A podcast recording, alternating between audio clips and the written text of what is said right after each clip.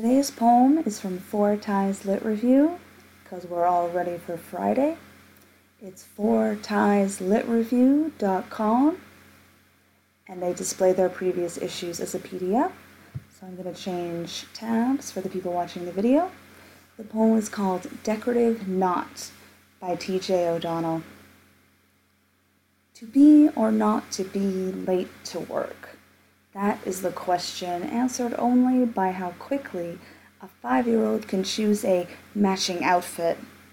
The truck is running, the time has passed. Not Paris, not runway, not the house of style. We are the house of not on time.